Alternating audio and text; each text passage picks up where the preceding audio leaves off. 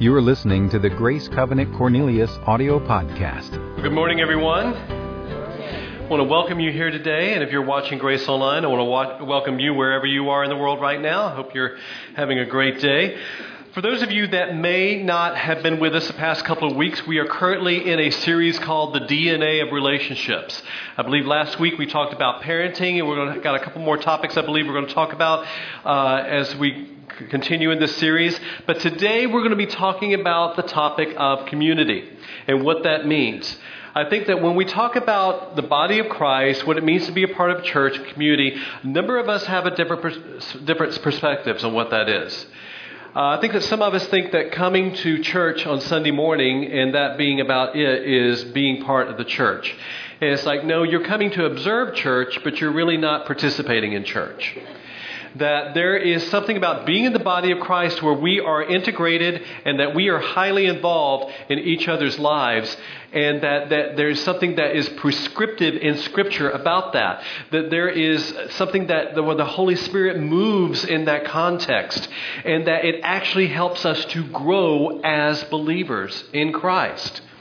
For those of you that don't know uh, Henry Cloud and John Townsend, they are uh, a couple of very prolific authors in, um, in the Christian literary world, and they're counselors. They have uh, counseling practice, I believe, in Houston, and their primary focus is on Christian counseling.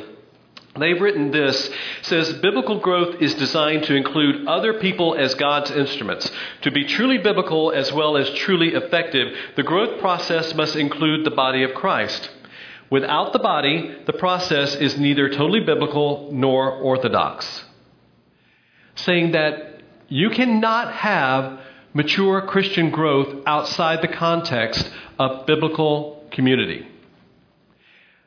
That it happens, that is the seedbed. That is the context in which maturity happens. You can't go off in isolation and grow into a mature Christian on your own. You've got to have a sense of community. And the challenge with us today is that we kind of, uh, you know, think community um, in different, different ways. We think that community can also be virtual. And I think that there's an aspect of virtual community that does have some application. However, I don't think that it can have the full impact as being in the house, integrated, and interacting with other people live. And that's not to say that uh, those that you know watching sermons and participating on that online are missing anything whatsoever. Is that if that is what you're doing, then uh, but you also got to have some form of biblical community to be involved in, wherever that may be that nothing is going to place live interaction and live interpersonal relationships with each other. We are designed for that. We are social creatures. Hebrews 10 24 through 25 says, And let us consider one another in order to stir up love and good works, not forsaking the assembling of ourselves together, as is the manner of some, but exhorting one another, and so much the more as you see the day approaching.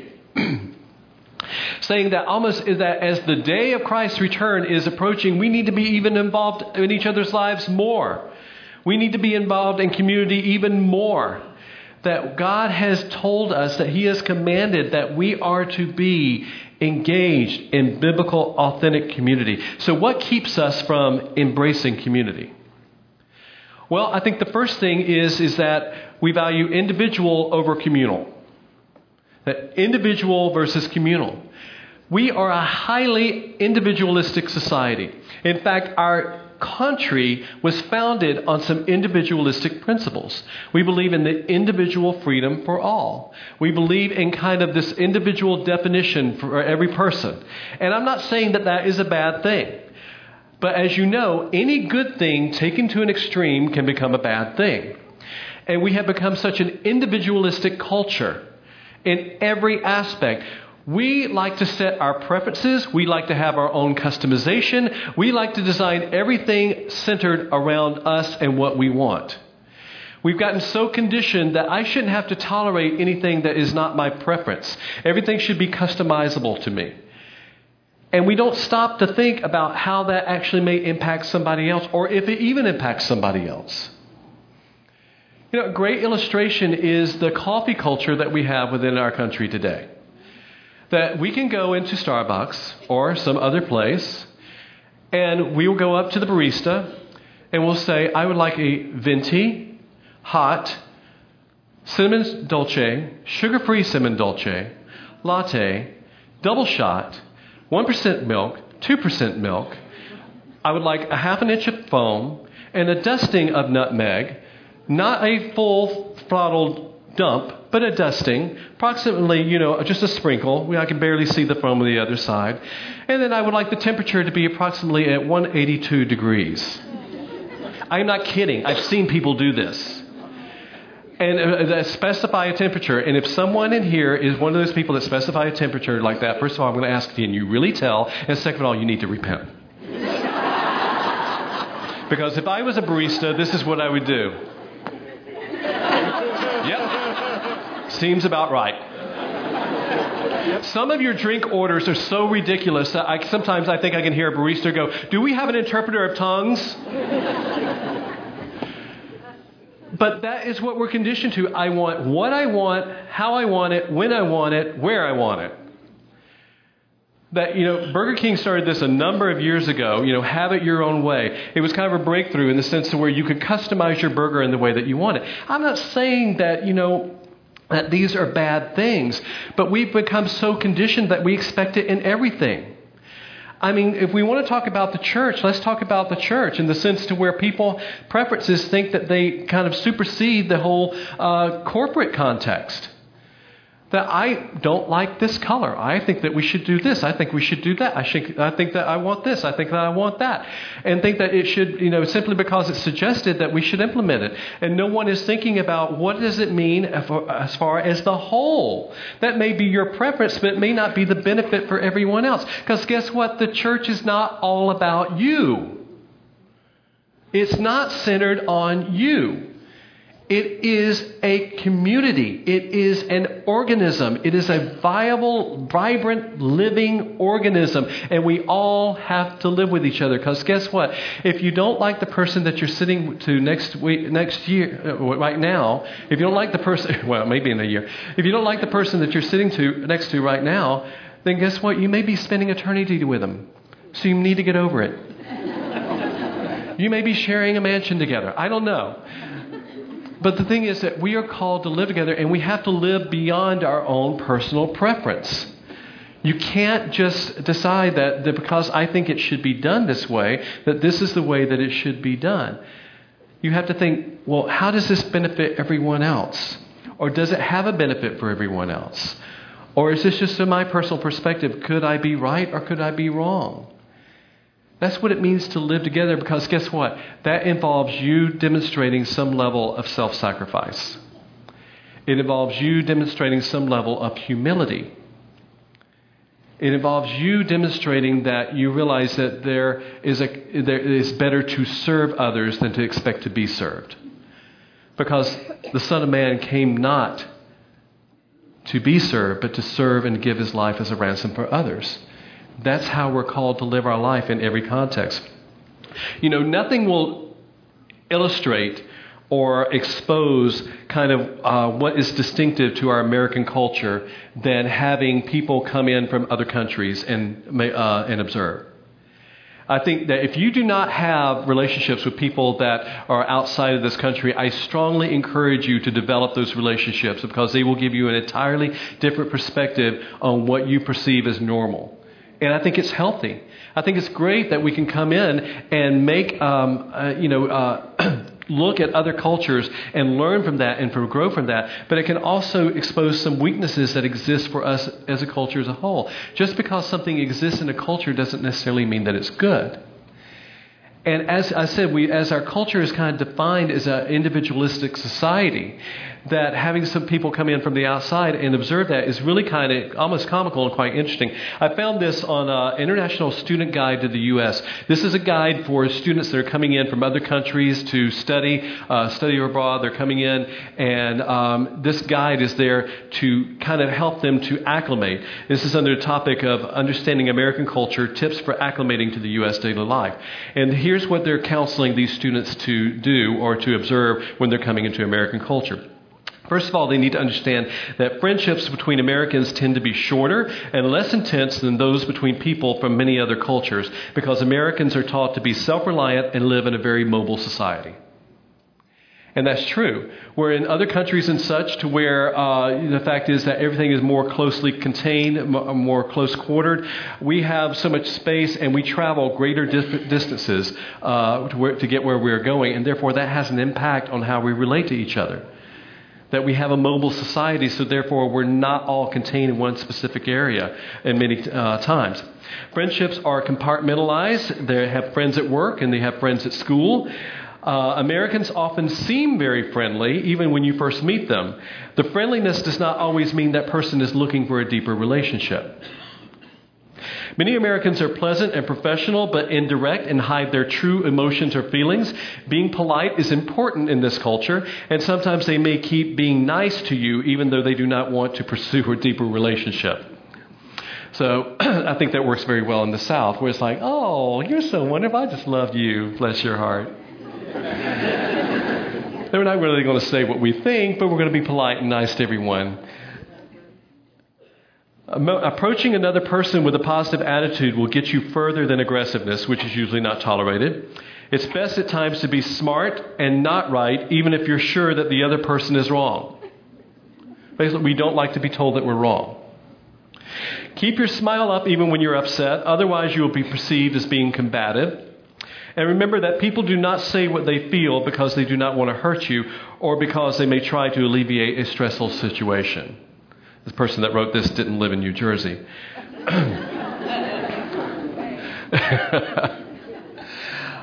but that I just found that fascinating that that is kind of some of the, the coaching that we give to people coming in from other cultures on how to relate to us. And quite frankly, a lot of it is kind of dead on. It is accurate. We are conditioned the fact that we're many of us uh, relate keep relationships at a certain distance. That our culture is defined where we have a larger personal space than uh, other cultures. There are other cultures that are very more family centric or very communal centric in their organization, whereas us is again, we're individualistic.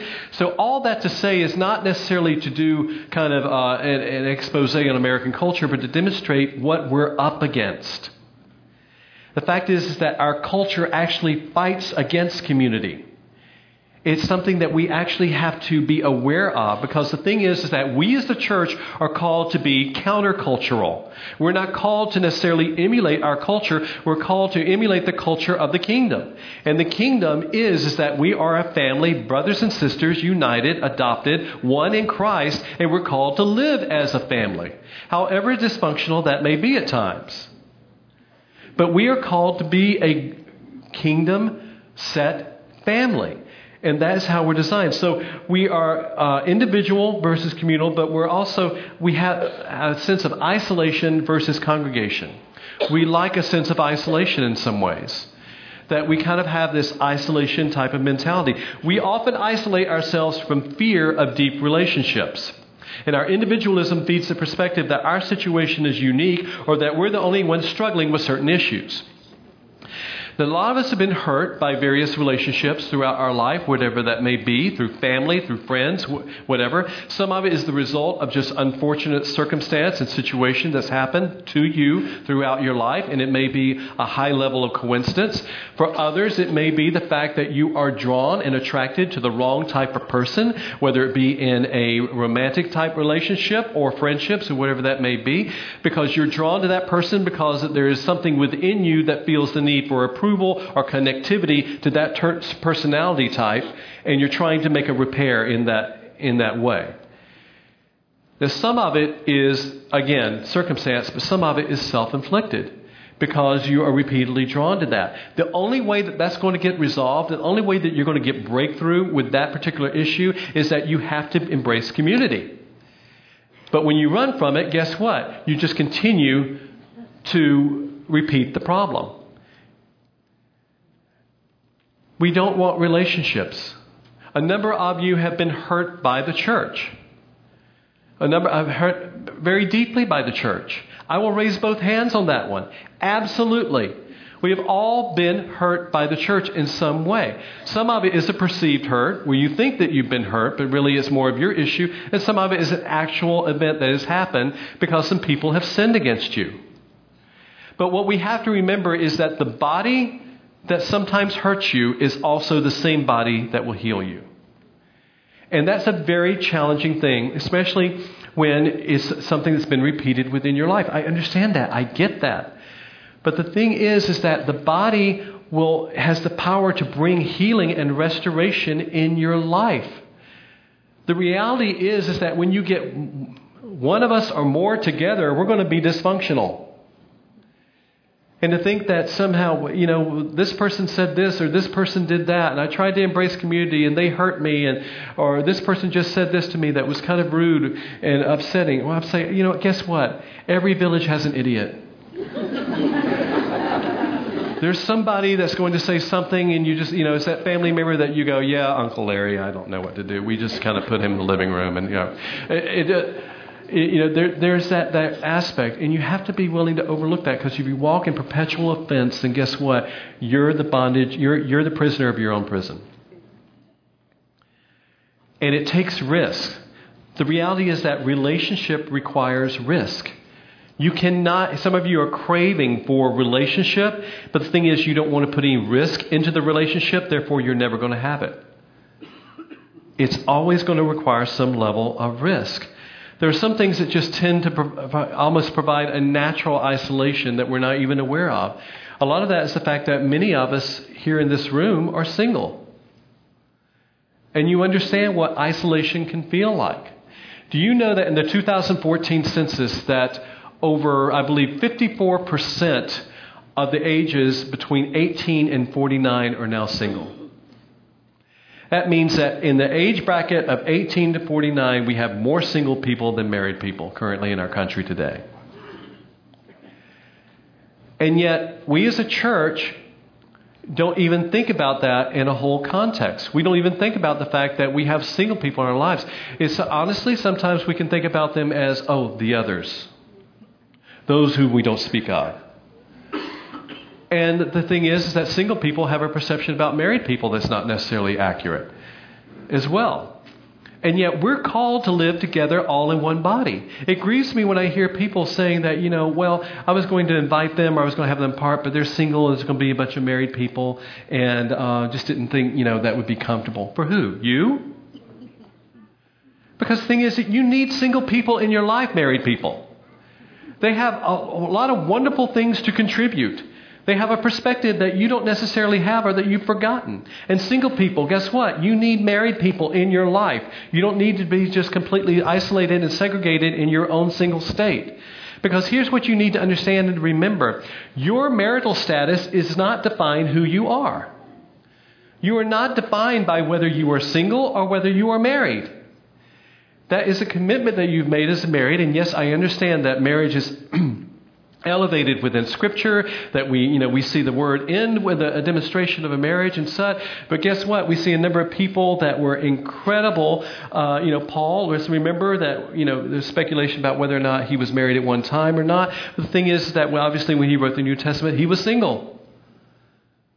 Let's not overlook the value of people simply based upon their, their status now, we have to look at this and, you know, realize, like I said, that, you know, as married people, we can look at single people sometimes and go, oh gosh, well, they've got all this free time. They can go and do whatever they want. And that, you know, there's all these things. They, they just have a life for freedom. And then the single people are looking across into the Holy Land and going, oh gosh, to marry, to be there, and, you know, to have that opportunity to be with someone. That's just so wonderful. That's just so great. And yes, marriage is a wonderful thing, but guess what? Marriage is not the solution to your problem. Marriage is only going to expose and magnify your problem. I will put it this way marriage is an assault on the flesh. And I mean this before I get the emails. I mean this in the sense to where if you've got an issue or a problem, then bringing another person into your life to live with you 24 7 is going to expose it only the more. So let's not think that somehow if I get to the other side, that's going to solve all my issues. And let's not think married people, the fact that if I go back and reminisce and oh, how great it was, the fact that that's somehow going to be better as well. Because remember, as single people, they're the ones that have to do all their own errand running, their own shopping. The fact is, they do have less disposable income, especially in this area, as they're trying to, uh, you know, work one job where maybe households have two jobs. There are a number of different challenges. All that to say, at the end of the day is that we're supposed to exist together. There are, there are things that single people can bring to families that you're not even aware of, and you should be including them in your life. And there are things that married people should be bringing into your life as well, single people. So stop isolating yourself and thinking that you can only relate to those people that of your similar marital status. Because we both need each other and we're to be integrated in our life. That's what the body of Christ is supposed to be. We don't isolate ourselves, but we're committed to being together. Next, we have independence versus dependence. That we are a very independent culture. Independence is something that we really celebrate here. And I want to show you an illustration. My wife and I, we've um, determined that we just actually had a conversation the other day and just kind of come to the resolution of going, you know, we're afraid of getting in a rut, but we just kind of like, you know what, we just determined that uh, there's one place that we love to go on vacation, and we're probably just going to wind up there each and every time because uh, we've traveled to other parts of the country and had a good time. But, you know, there have been situations like when we went to San Diego in July and it was 60 degrees and it rained the whole time, and we were in a 5.8 earthquake, and we're like, okay, yeah, well, that's not going to work. So we, we, we, we love Colorado. Colorado is like, you know, when the new millennium comes, and I'm, I'm praying that God assigns me to Colorado. And that, that, that's kind of where I'm going to reside during that time. I, I love it. And one of the times that we love to go is during October. Uh, right around that season, right when the aspens start to change. And if you have not seen aspen, uh, live and in person, these things are like they're like white sticks with fire on top of them. The color change is so dramatic and so vibrant and so real that it's just breathtaking uh, for this tree. But you look at this and you think that, oh wow, these are all you know just individual trees. There's a forest you know of aspen there. Those are not individual trees. That is one living organism. They are all interconnected.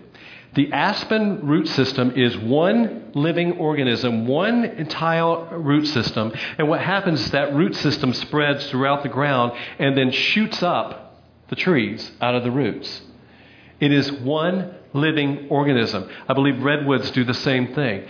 But there are certain types of species to where they're not necessarily individually planted, but they are one vibrant living organism. The benefit to that is, is if one of the trees becomes sick, or uh, become, if they're frail or weak, that entire root system can feed and support that weak or sick tree. That is exactly how the body of Christ is supposed to function. That we're to be integrated and intertwined in each other's lives to where we can be that support system no matter what the situation, no matter what the circumstance is in your life. But we are so comfortable in our self reliance and our independence that we miss the opportunity to be in that. So why do we need to be in community? Well, first of all, community is a place of support and encouragement. 1 Thessalonians 5:14 says, "We urge you, brother, warn those who are idle, encourage the timid, help the weak, and be patient with everyone." When we lose connection and become isolated, we become easy prey for the adversary. One of the strategies of any predator is to take something uh, away from the flock, away from the herd, or from the group, whatever that may be, to take it and to isolate it where it becomes vulnerable and easy prey, and there's nothing for them to contend against. That we need to be speaking support encouragement because we all face challenges in our lives and will face challenges in each other's lives. But there needs to be a point of encouragement and, and, and helping to instill boldness in the other person. That word encourage means to instill courage. That courage is having kind of the moral fortitude to withstand challenging circumstances and uh, adversity. That we need to be speaking that each other because we live in a world where we need that. We're facing challenges that a lot of us, uh, you know, a lot of us are facing, but they're really significant, and it's hard to deal with it on your own. You need a perspective. You need people saying, "No, you, are exaggerating this too much," or "No, I believe that there's going to be breakthrough," or "No, I, I'm here to support you and to help you in whatever way possible." We all need that support, and for you thinking that you don't, really, honestly, it comes down to a point of pride, of thinking somehow that you know what, I got this on my own and you don't. Nobody, no matter how strong they may think that they are, has it on their own. They have to be in a context to where they're receiving and drawing from each other. So it's a, pl- a place of support and encouragement. It's also a place of accountability and growth. A lot of words of us are uncomfortable with that word accountability. But let me tell you, we all need that in our life. We all need someone speaking the truth or bringing a correct perspective in our life. Because guess what? We're not going to grow if we don't. Discipline is learned from others before we're able to develop self control uh, for ourselves. The thing about self discipline is always the fruit of other discipline. You can't have self discipline if you're not willing to receive discipline from others. Now, I know that's not necessarily a popular message in today's church where we're all supposed to be warm, fuzzy, it's all about grace, and, you know, we don't do things or say things that make each other upset because it's just to be, supposed to be a warm, feel good type of environment. And I'm not trying to be cynical. I'm not trying to be, you know, downplaying the fact that this is a loving community. Absolutely no. That's not what I'm saying. But what I am saying is, though, but there's also the other aspect to where, guess what? There are times that some of us need to be challenged. We need to have that point of accountability with each other. Some of us need, some, we just sometimes, we just need somebody to come up to us in a loving and compassionate way in the context of relationship and say, I love you, but you're being a jerk right now. You're not being very kind. Or guess what? I know that you think you're right in this situation, but you're wrong. And let me show you why. I have seen, you know, going on, get, uh, approaching 19 years of ministry time, and over the course of that time, I have seen some people, uh, my, my senior, that have thrown absolute hissy fits over some of the most minute and ridiculous things I've ever heard in my entire life. I'm going, how long have you said that you walk with Jesus? And you're behaving like a two year old? And you're, you're throwing a fit because you didn't get your way on this particular thing? No, you're better than that. That's not what God's called you to be. You're selling yourself short. You're not allowing yourself to become the mature man or woman of God that He's called you to be that we benefit from each other. I need people to come and tell me, hey, I don't know if you're aware of this, but uh, you know, you're coming across this way, or that, that you uh, said this and it hurt this person. Oh, I didn't understand that. Let me go back and try to fix that. We need that kind of feedback because sometimes we just have blind spots, or sometimes we're walking at a level of weakness or sin that we're unaware of, and we need people to point that out. That's not to be harsh. It's not to be hurtful. It's to be helpful and to help us to become everything that God's called us to be. And if we're not willing to receive that, then Proverbs 15:12 says this, a scoffer does not love one who corrects him, nor will he go to the wise. That if you're someone that can't receive that or refuses to receive that, then this is what the word says that you're in danger of becoming a scoffer, someone that just kind of just thumbs their nose up at what God's trying to do within your life. We all need that benefit of that point of accountability. We all need that accountability when we're struggling with various things, whether it be addiction or whether it be a challenge or a sin that we're trying to, to break within our life. We need that point of accountability. Now, accountability group doesn't fix it. That's not the fixer. It's just it's to ensure that it's pointing the way to the things that will fix it, to Jesus, to community, to whatever path of restoration that you've been told that you need to be on. That we're holding you accountable with that because we love you, we're concerned about you, and we want to see you to become everything that God's called you to be. We don't want you to sell yourself short. That accountability and that growth is vital And it is part of what God has commanded for us, the church, to be. And sometimes we just like to put that aside because, yes, it involves some unpleasantness at times. But who has ever gotten better by never encountering any kind of adversity or challenge in their life? What better way to encounter that challenge when it's done in love rather than what a lot of us have experienced and experience at times?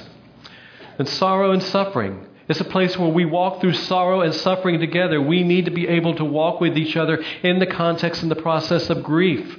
Grief is not something that we're supposed to do alone. I know that grief is a very personal and a private thing, absolutely. But what I'm saying is that you should not be doing it alone. If you've gone through a situation or circumstance or a tragedy in your life, I understand the need to sometimes be by yourself and to process that. But when you isolate yourself too much, then guess what? What I see is people going down a spiral that they cannot get out of. There is a godly sorrow and then there is a worldly sorrow. A godly sorrow is going to lead back to Christ, it's going to keep in that context, and it's going to be healthy. But a worldly sorrow leads to despair, depression, and devastation. That we have to be able to process sorrow and grief with each other to keep us in a healthy place. And then finally is a place for healing and wholeness. God will administer his gift of healing and help through the hands of others. Some of you have been saying, uh, I'm looking for breakthrough in my life in this particular area, especially maybe even relationally, or that I'm waiting for God to, you know, to demonstrate a miraculous uh, intervention. Some of us kind of have, you know, it's not necessarily theology, but poofology. That somehow if we ask and pray about it, then all of a sudden, it's going to be fixed immediately. And that's not always the way that God works. Yes, God works in miraculous ways at times, and that it's instantaneous and it, and it is visible and it's miraculous, absolutely. But, a, um, but a number of other times, He works within the context of others. And if you're shutting yourself off and isolating yourself off from community, guess what? You're going to be kind of tying the hands of God to operate within your life because God chooses to operate through His people. He chooses to manifest His power through people. He chooses to unleash the power of His Holy Spirit through each and every one of us. And some of you are looking for the kind of this miraculous intervention and thinking that that's the way that God's going to work. But God's saying, no, actually, I've got some people that can help you through this, and I want to use them, but you're not willing to engage community. You're not willing to engage them, so therefore, I'm not able to uh, provide that breakthrough that you've been asking for. God's people is not his plan B in your healing and wholeness. God's people is actually his preferred method in demonstrating that. And you have to be plugged in, you have to be someone who chooses not to be isolated and is going to embrace community in order to experience that. It's not his inferior people. You know, we have an illustration where Paul was struggling with depression. And he said, Nevertheless, God, who comforts the downcast, comforted us by the coming of Titus. God sent Titus to comfort Paul in the midst of his depression. That there are people that hold keys to what you've been praying for and looking for. But if you don't position yourself to be in community and you think that just simply by coming here on a Sunday morning and saying hello to a couple of people next to you and then leaving, going to the parking lot, and pursuing the rest of your week with no other interaction is somehow being a part of community, I'm sorry to tell you that's not it. We're called to be interactive in each other each other's lives. That involves we get in each other's lives. It gets messy. It's going to be messy. But you're going to have to be willing to go through the mess to get to the blessing. Through all of that. So I want to encourage you, and I want to ask you right now how many of you are choosing to walk in a life of isolation because you've been hurt, you don't trust other people? There may be other things to where you've elevated uh, some other things in your life above the value of being in community, whatever that may be. Whatever it is, the thing is, is that until you resolve that, until you're willing to embrace that, then you're never really going to grow into the maturity that God's called you to be. It just can't happen. It's not going to happen. Now, there are a number of different ways you can get involved here at Grace. Groups is something that I'm going to strongly encourage you to investigate. We've got a number of groups that are out there, and they meet throughout the year in different areas of town. Now, I know some of them are kind of coming to uh, a little bit of a slowdown for the summer, but they're still going to gather for social events. But there's a point where you get engaged in that. Or you may already have relationships in your life, but you're not investing in them enough. You're not really going deep with them. Because the thing is that sometimes we don't want to, people to see us because we're afraid that if they really see us, that they're, they're just going to reject us. And you've got to be willing to let the guard down, get involved in other people's lives, embrace those relationships that you have, and be vulnerable to a point to where you can actually allow somebody to see who you are. And guess what? That desire for a deeper relationship that you've been craving may actually come to pass because you actually allowed the opportunity for it to happen. So I want to challenge each and every one of you to, to investigate and to ask, where am I selling myself short? in what God's commanded us to do as a body. This is not optional. This is not just some kind of, you know, an add on. This is what it means to be part of the church.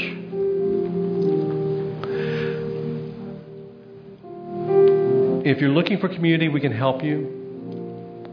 You can contact us at any time. We're willing to help you find that place. But I want us to pray together. And I just want to ask the Holy Spirit to bring that level of revelation as we can make a commitment to being what the body of Christ has truly been called to be. So, Father, I ask that every person in this room, that you bring a level of revelation, Lord, where we have, Lord, just chosen not to embrace what your word has said, where we have chosen, Lord, not to really truly be the authentic church. But God, we've chosen to go off on our own, to walk by ourselves to feel justified in our isolationism and our independence. But Father, I ask, God, will you show us where that may be? And Lord, I ask that you demonstrate or that you show us, Lord, the relationships that you've already placed around us and where we need to engage them at a deeper level. God, where there may not be those relationships, I pray, God, that you, uh, Lord, by divine appointment, bring those relationships into our lives to where we may begin to walk in a deeper knowledge of who you are by uh, interacting with others, God, and valuing your unique and divine creation in another person. God, I pray that you help us to come together as a church, Lord, even more so, to where we are the support system. We're the structure, Lord. We are that life giving, Lord, root system for every person that comes in the door and is part of this family, Lord, where we may be able, to, God, to help each other to grow, but also, Lord, to celebrate, to mourn, to grieve, to whatever stage of life that they may be in, that we're there to join with them in that moment. And God, I pray that you bring that revelation to us individually, Lord, but also corporately, that we may understand that and truly be the bride of Christ that you've called us to be. Holy Spirit, we thank you for your redeeming power and your unifying power. And we ask all this in Jesus' holy name. Amen. For more information on Grace Covenant Church, our service times, ministry opportunities, directions, and more, visit us at gracecovenant.org.